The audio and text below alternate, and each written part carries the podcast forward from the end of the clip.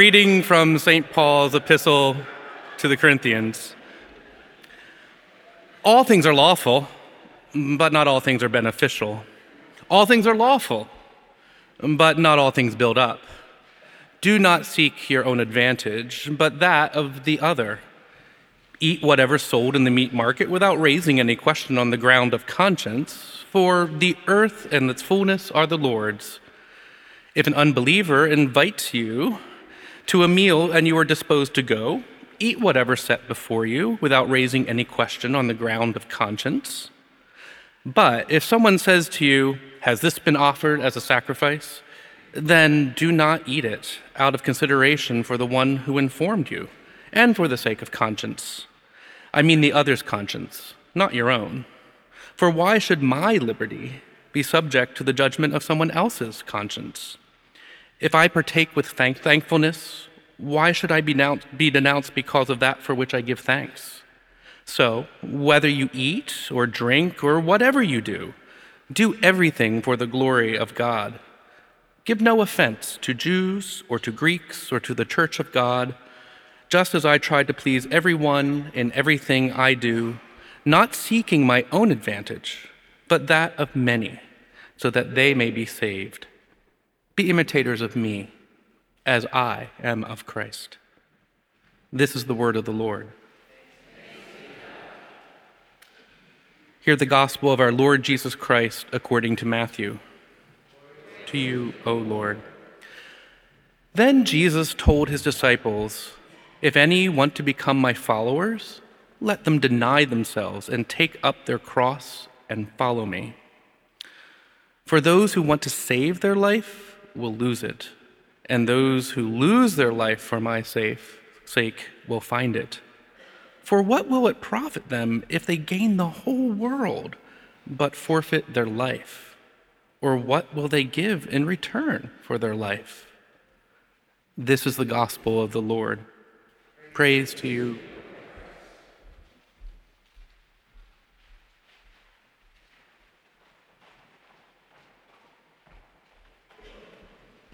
Okay, I would argue with Chris, and there's only really one mark of, uh, uh, uh, you know, of maturity for the church, and it's just discipleship. So if you just make it for this week, you can skip the rest of the, the, the five weeks, and you'll still be set.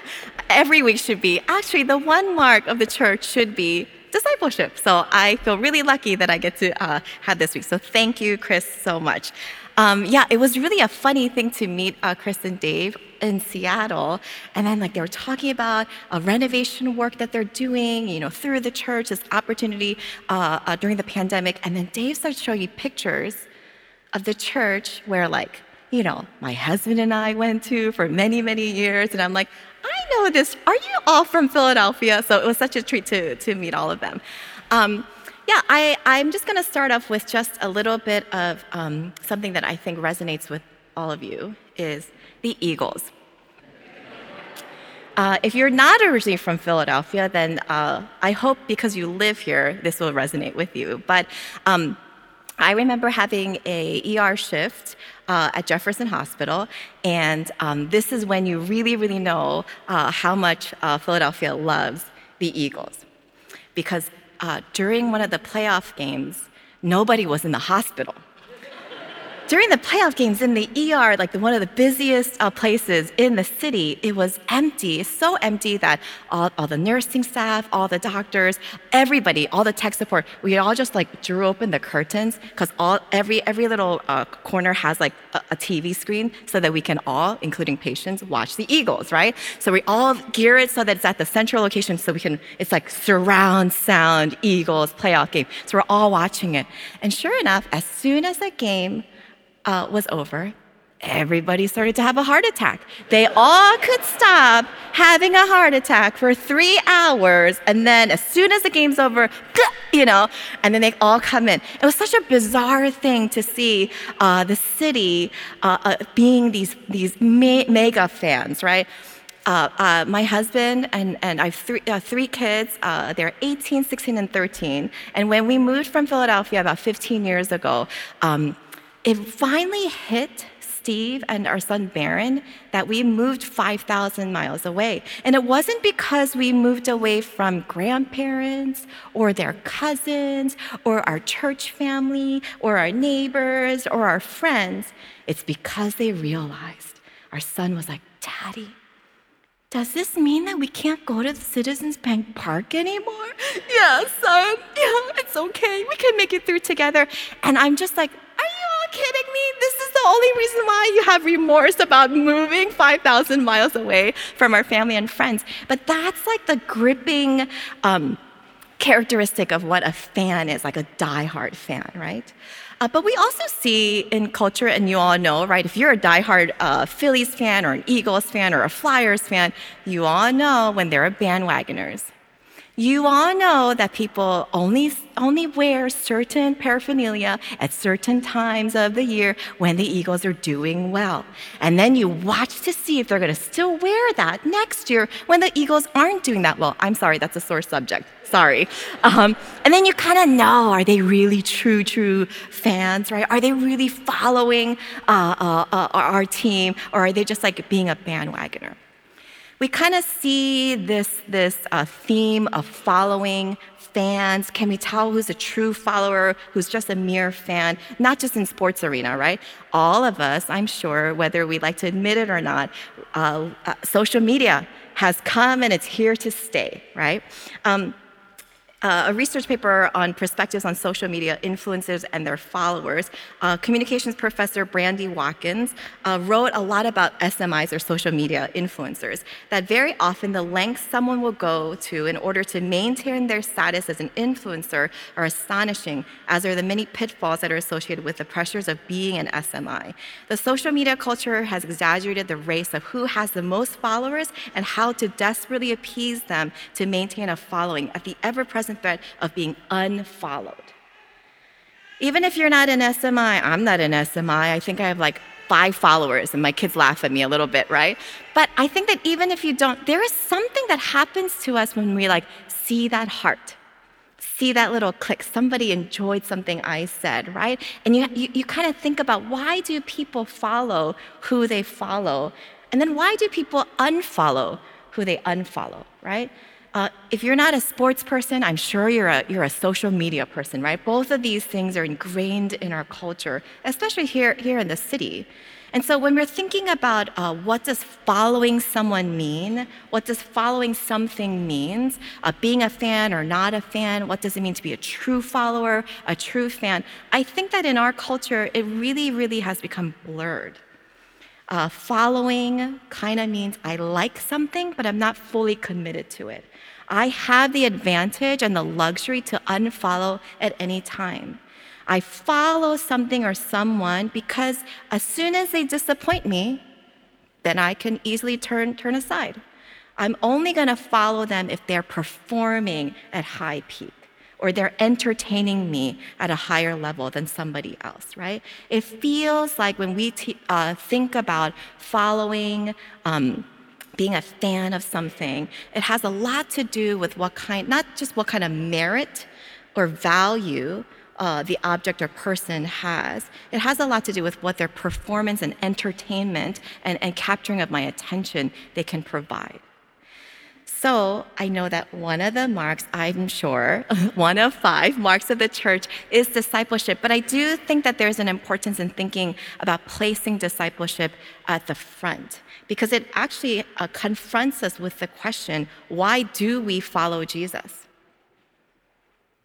Discipleship uh, makes us have to think very, very clearly about who it is that we are saying we are a true follower of, and it asks us why. Why is Jesus the only one that we are saying we are going to follow and we are following or making every effort uh, to follow? If you're not a, a, a, a you know profess a, faith in Jesus here uh, and you're kind of just seeking uh, this place out, I think it is actually a pivotal question that non-Christians should be asking of their Christian friends or colleagues or family members. What is it about Jesus that's worth following? And why. Um, I'll give a little uh, background of my, uh, my story. Uh, I'm a um, co-vocational like Chris said, I'm a physician, but I'm also the lead pastor of a church called Makelo'o. Uh, Makelo'o in Hawaiian means presence. We believe in the presence of God, uh, being present with one another and present in the community around us. And we chose that, that phrase because specifically every Hawaiian person who knows Hawaiian language would ask, would say to us, actually, it's an incomplete phrase. It literally means to be put in front of or to be put in the face of. That's what presence means in Hawaiian. A more familiar Hawaiian word uh, you all probably know if you watch Lilo and Stitch is uh, aloha. Uh, aloha is bringing uh, piecing together two Hawaiian words. Uh, it means alo, which is face or presence, and ha means breath. And the reason why people say aloha as a greeting, yes, it means hello and goodbye, uh, is because the way that um, uh, indigenous Hawaiian people would greet one another was they put their foreheads uh, uh, against one another and they're sharing a breath of life. They're saying that I know and see your presence and you are seeing mine, and therefore we are exchanging both of our life breaths. That's actually what aloha means. As soon as a lot of um, you know, folks from the mainland outside of, of indigenous Hawaii started coming to the islands and they put out their hand to shake hands as a greeting. It was really confusing for native Hawaiians because they were just like, are these people haole, people who are without breath?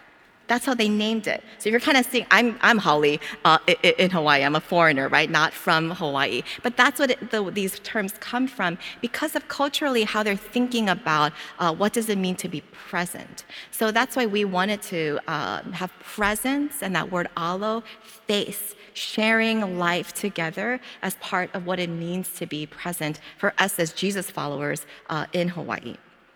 So when we started out, this is our second church plant. Uh, we're six years in now, and um, just before Easter of 2020, remember Easter of 2020?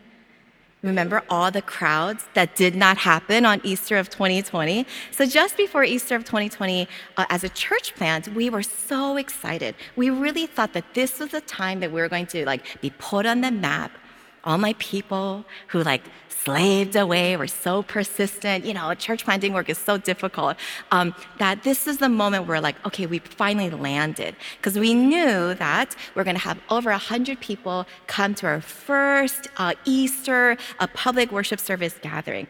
Look, I don't know about you, but 100 people, if you've been stuck doing church planting stuff for so long and you have just small pods of people, feels exciting for us we like had it uh, we're to have it at a trendy craft beer tasting place. So we're like not just a church plant that's to hit 100 people we're a cool church plant that's hitting 100 people.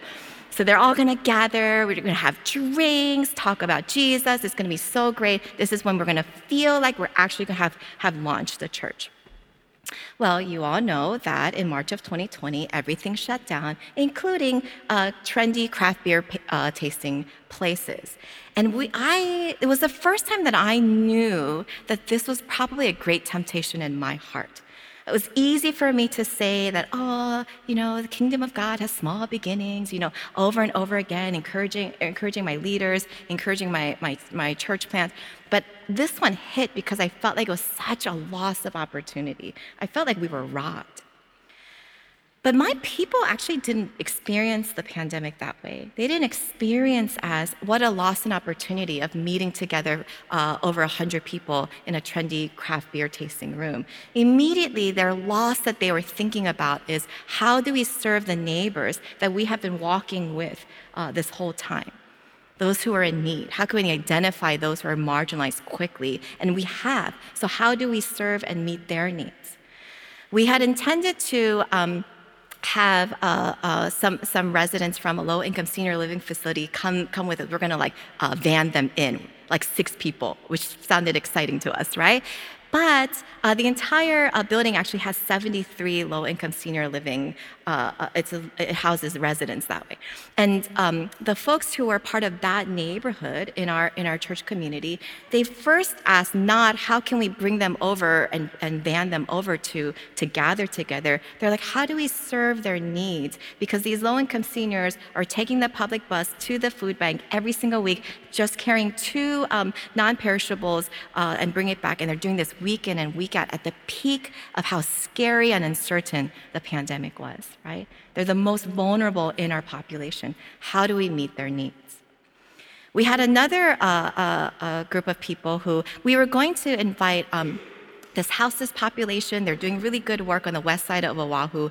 Um, and this one woman and her family, uh, they were serving about 300 uh, uh, families on the west side. And we were just going to have them come, maybe 20 of, their, our people come and join us for uh, our trendy craft beer tasting Easter uh, service. But we couldn't have it but then we heard that they lost funding uh, because uh, there was limited funding for, for um, uh, food uh, resources. And so um, 300 families uh, from Abigail's uh, community had lost access to food.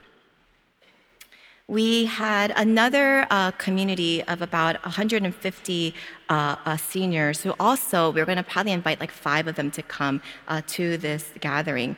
And um, we realized that none of them had access for their families to come have a meal with them on Easter Sunday. What did we do instead? We had over 100 people gather outside. We just found creative ways to gather outside because I'm sorry, we live in Hawaii. We have a lot of outside all the time. Um, so we, we, we made it so that there were lots of food sorting. We, we uh, quickly found uh, uh, resources and connection points, direct giving, in kind giving uh, of, of food resources and all of it, so that we could provide for over a thousand people that Easter Sunday with exactly what they needed whether it were groceries, meals, uh, a friendly face that day so that they weren't alone. Uh, that, that houses community of 300 families, they all got a box of fresh produce that could last them for two weeks. They've never received fresh produce. They always got the, the non perishable cans. I felt like that was the first time, and I, this is my second church plan. I've been in ministry for like 20 years. Uh, it was the first time that I experienced what Jesus was talking about in the parable of the seeds. That some seed fell on good soil, and over time it produced 30, 60, 100 fold. I was limiting God that the most exciting thing that could happen in our church plan to help us land it and be a launch, that we really made it, was that 100 people would come and drink beer together. And yet, God had other plans, even amidst a pandemic. Over a thousand people either served alongside of us or were served uh, during the pandemic, 10 times over.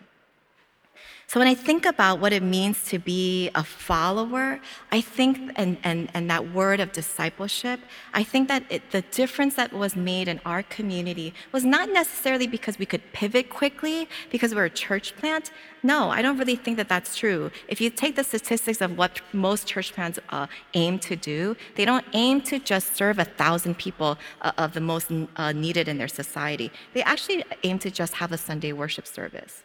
Most of the church plants, even uh, during uh, the pandemic in 2020, they also rushed to do what every other church uh, globally, if they had the means to do so, did.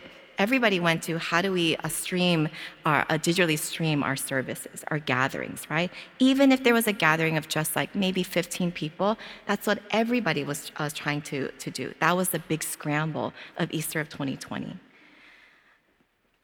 I also uh, um, have done a lot of work with, with national and global uh, church planting and established church remissioning work. And most of the uh, uh consulting work that, that I have conversations with, with lead pastors on is how does discipleship uh, uh, work effectively in our church gatherings? And um, part of it is because we don't really have a clarity on what discipleship is. You know, one of the first questions that I ask of any leader who's asking, asking to kind of problem solve that or wondering why this isn't happening is, is asking, like, do your people know what discipleship is? Do you know what discipleship is? A different way of asking that question that probably all of us could think about is Have you ever been discipled? And how do you know that you were? And have you ever discipled somebody else? And how do you know that you, you have? Uh, in Second Chronicles 14 to 16, it, highlights the reign of um, uh, King uh, Asa, who is the king of Judah. Um, and it was described of him that his heart was fully committed to the Lord all his life. And yet, after gaining safety and securing safety for uh, uh, Judah uh, against the surrounding nations. Um, in his 36th year of reign, King Asa makes an unwise treaty using silver and gold from the Lord's temple with the king of Aram to find his own security. And that became uh, at, at, the detriment of Israel. And so Hanani the seer goes to the king and says, We're not the Cushites and Libyans, a mighty army with great numbers of chariots and horsemen. And yet, when you relied on the Lord, he delivered them into your hand. For the eyes of the Lord range throughout the earth to strengthen those whose hearts are fully committed to him. You have done a foolish thing, and from now on, you will be at war. I love that phrase that when God is looking over the people, what is he, what is he looking for? He's looking for followers. And God clearly defines what a follower is. Not someone who is at luxury to unlike and like him whenever they feel. Not have the luxury to unlike or like him because he performed well. He didn't disappoint me. Uh, he gave me a really great teaching. He made me feel good about myself. He provided for me, not just when those positive things are happening, but God is looking to and fro for those uh, true followers who uh, are fully committed to Him, who rely on Him in and out of season, through disappointment, through uncertainties, through the pandemic, through tension points, through conflicts, through loss, through suffering, even in all those kinds of mixed bags of what life brings us, do we still follow and rely on God because we're true followers? Thank you, Chris, for, for choosing those two passages. That was just literally just a little uh, plant for me. Um, I love those two passages. One, because um, when Paul is writing, you know, most of Paul's uh, letters to the early church it was actually written before uh, the first gospel account, which was the Gospel of Mark. So most of the time, you're, you're thinking about an order of reading. Most of the people, early Christians, have already read, read uh, Paul's letters before they've come to reading uh, the gospel accounts. And most of the gospel accounts are actually intended for believers, right? Having a complete story. You know, Mark says way faster. He's always like immediately and then immediately, right? So I really love Mark's account. Um, but you know, you're kind of seeing that this was this this was how followers or disciples were defined after. But I like that um, Paul, where every time um, Jesus is talking about "come and follow me," be a disciple of me, come and follow me, that word that he's using is mathetes in English, we're going to use use both words. A lot of the translations are using using both uh, words, but um, that, that word, um, mathetes, is um, uh, meaning more like apprentice, pupil. Uh, it makes more sense during that time because Jesus was also a rabbi, and rabbis had apprentices, right? Under rabbis, under teachers who are following. Apprenticeship life was very, very normal uh, in that culture. So the word mathetes, everyone would know that that means, oh, yeah, it's somebody, I, I chose to follow this person who is more masterful than an expert than I am, and I'm going to choose to follow him. Um, and Jesus says, whoever wants to be my follower or my disciple, whoever wants to mathetes me, must deny themselves, take up their cross, and follow me. So Jesus begins already that this thought of you're going to gain something, maybe a teaching, uh, maybe you'll grow in mastery of something. Jesus is already defining that following me, being my disciple, requires denying yourself, taking up your cross and that's the way in which you follow me. But for most of the early Christians, by the time they get to that word and that clarity um, in words, they're listening to uh, things like the passage, passage from 1 Corinthians 11 1, right? Where Paul uses, you know, again, English translation limited, it says, follow me, right? He's using the word mimetes. So by that time, the, or the first century Christians already know that following Jesus means more than just apprenticing him, being a pupil or a student or a learner. Uh, it means uh, being an imitator. That word mimetes means imitating. So the better translation is from the NRSV be imitators of me as I am of Christ. Mimetes, um, uh, when we're thinking about it, say, say it helps us to define clearly what does it mean to be a disciple of Jesus. Disciples of Jesus aren't people who just like or unlike him, maybe like some things about him, know some things about him, or know a lot of things about him, learning uh, uh, uh, pieces about his life, uh, uh, being sometimes compelled by uh, his death, maybe seeing some sort of inspiration uh, through his resurrection. That's not what it means to be a disciple being a disciple uh, to Jesus, how Paul was, was also describing it in his letters to the church. And I really believe that the first century church also believed this. Being a follower or a disciple of Jesus meant I am choosing to imitate him. I'm choosing not just to follow him, but I want to imitate how he thinks, how he loves, how he serves, where he goes, whom does he go to. I want to imitate all of him. I want to imitate his inner life and I want to Im- imitate his outer life. I want to imitate uh, who does he think more valuable in society than others? Who is he bringing more comfort to and challenging in society? If we're imitating Jesus as disciples, as followers, as uh, fans of Jesus, it means that we have to know these things about Jesus. Not just that I know I'm a, I'm a disciple of Jesus because he died for my sins and he rose back to life, and now I have a golden ticket to heaven, and I can now have a retirement plan and twiddle my thumb and wait until I can cash that, that golden ticket in. If that's what it means to be a Christian, to be, to be marked by discipleship, then really the church is a great big retirement party, isn't it? We get to gather weekly to give one another a high five about how great our lives are because, because we get to retire from life. But if discipleship is a mark of what it means to be the church, and that means how does the church as a community imitate Christ?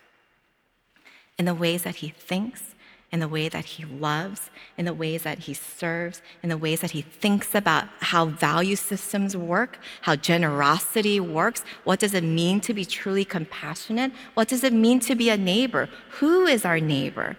When we are captivated by how Jesus has lived and died and rose again, and we want to imitate that, then the church becomes a very, very different kind of community, right?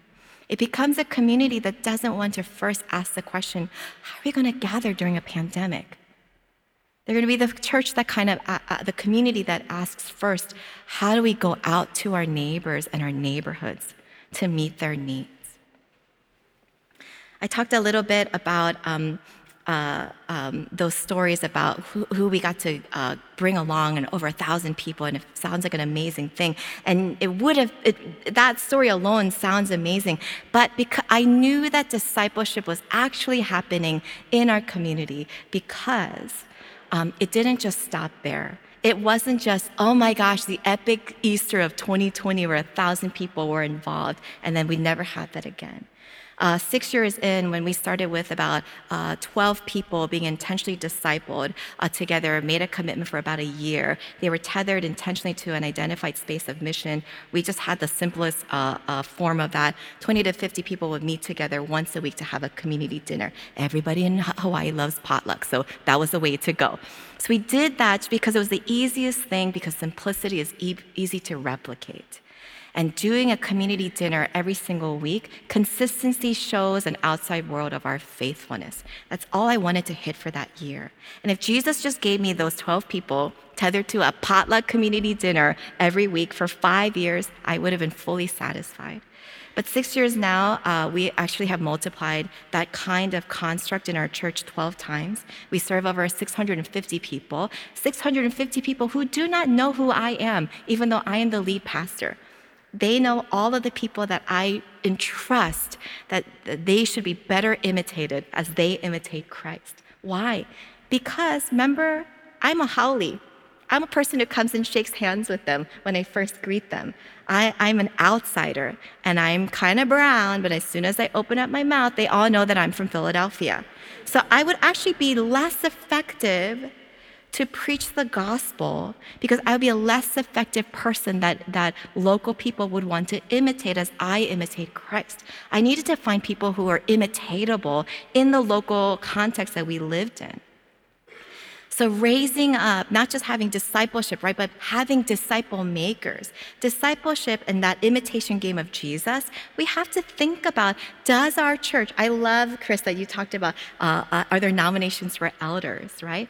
Actually sitting in this room are people that when I was thinking about writing this book, like the statins over there, I thought about the gift of their faithfulness, the gift of their presence, and their gift of their maturity. And, and as I was writing this book, I thought about what makes a mature disciple mature.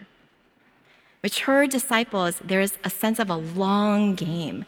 They have a deep, deep love for their neighbors and, and, and the city around them, right? It's how they imitate Jesus, is what you want other people to imitate as well.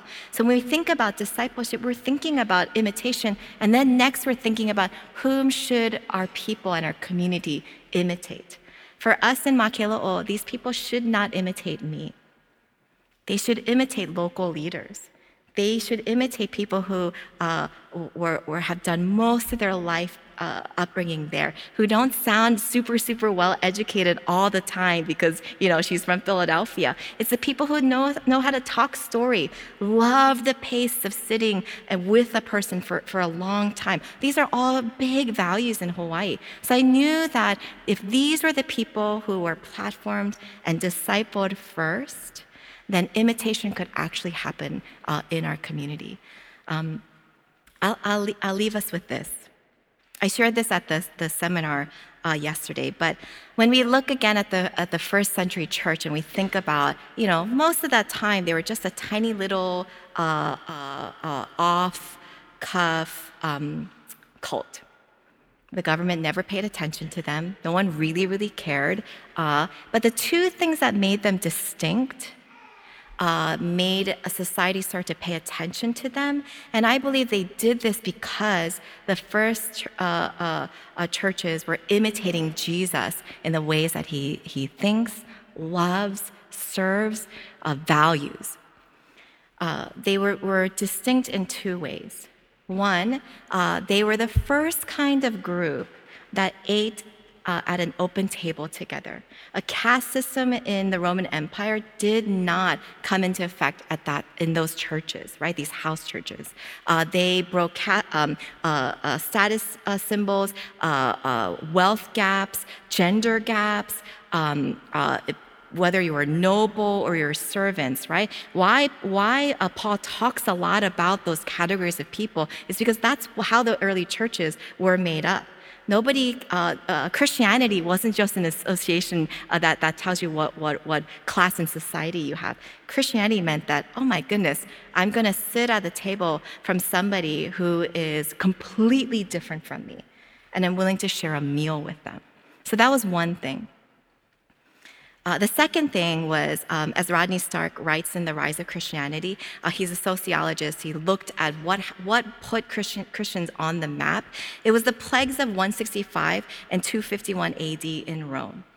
Uh, he describes it as life in the city at that time was of disease, misery, and fear. We kind of remember this of the plague of 2020, right? Um, and it changed society. But the thing was that uh, what made uh, uh, world empires look at Christians for the first time was because uh, while the rest of society uh, just had the means to pick up their things and go to a, a different sort of stone settlement, and it was the diseased, impoverished, the ones who did not have the means, they were the ones who had to stay in the city. And the only people who made a decision, and I believe because they imitated Jesus, made a decision to stay were the Christians. This tiny little cult. Nobody made, made, sense to them, right? They're all eating together and broke caste systems. They were the ones who decided to stay, and most of them actually died with the sick, the most vulnerable, the weakest in our communities. Their presence mattered deeply. They chose to believe in the presence of God, be more present with one another, and present in the community around them. Why? It's not because they thought that the kingdom of God means I need to just be suffering and I'm going to suffer with those who are suffering and then die. No, it's because they made a commitment that um, the presence of God really matters. Not just in a limited way or, a, or just a theoretical way, but it really deeply matters emotionally, mentally, physically. Uh, uh, uh it brings a wholeness that no other uh, uh, culture can bring. And they imagined a better world in the coming future, but also were present in the solutions for present day concerns and uncertainties. They so loved and served the community and culture around them that this simple act of self giving love, because ultimately, what is discipleship? It's imitating Jesus in his way of self giving love. While the rest of the city fled and left the most vulnerable behind, their act of presence and of self giving love within the context of their community. It wasn't just one person doing it, it was a community doing it together. It demonstrated an apologetic for the world around them in a way that made nations look at the power of the cross. Why is discipleship a mark of the church? It's because discipleship is a thing that puts uh, Christ at the center. Uh, Dietrich Bonhoeffer says that uh, Christianity without discipleship is actually Christianity without Christ. Let's just say it one more time. Dietrich Bonhoeffer, who was, you know, kicked out of his country because he resisted, resisted and contended against Nazi Germany, believed so much in the power of discipleship that he banked his life on it, right? And he said, Christianity, if we are not centered on discipleship, then we are not centered on Christ. Can I pray for us? Um, if you can and feel comfortable, if you just open up your hands like you're receiving a gift, um, and I'd love to pray for us.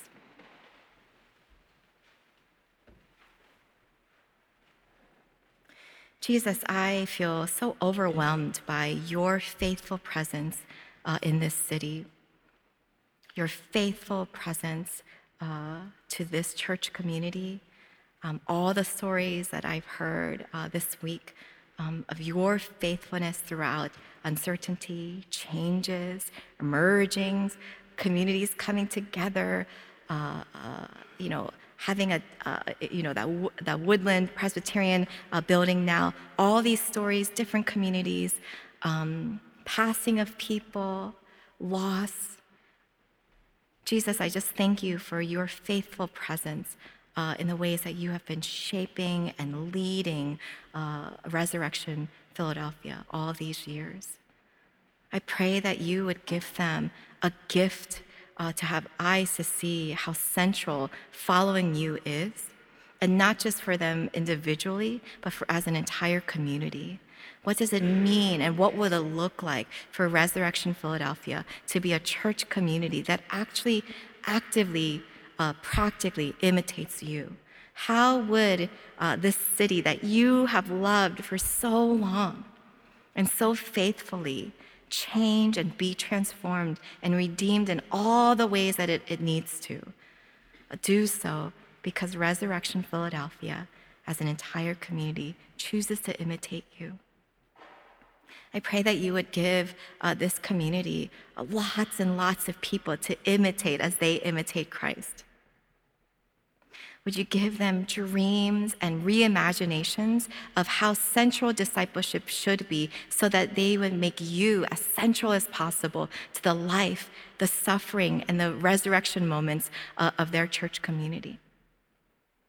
Would your presence be so evident in them that the whole city would know that you are near, that you are real, and that you love them? So, in your good name we pray. Amen.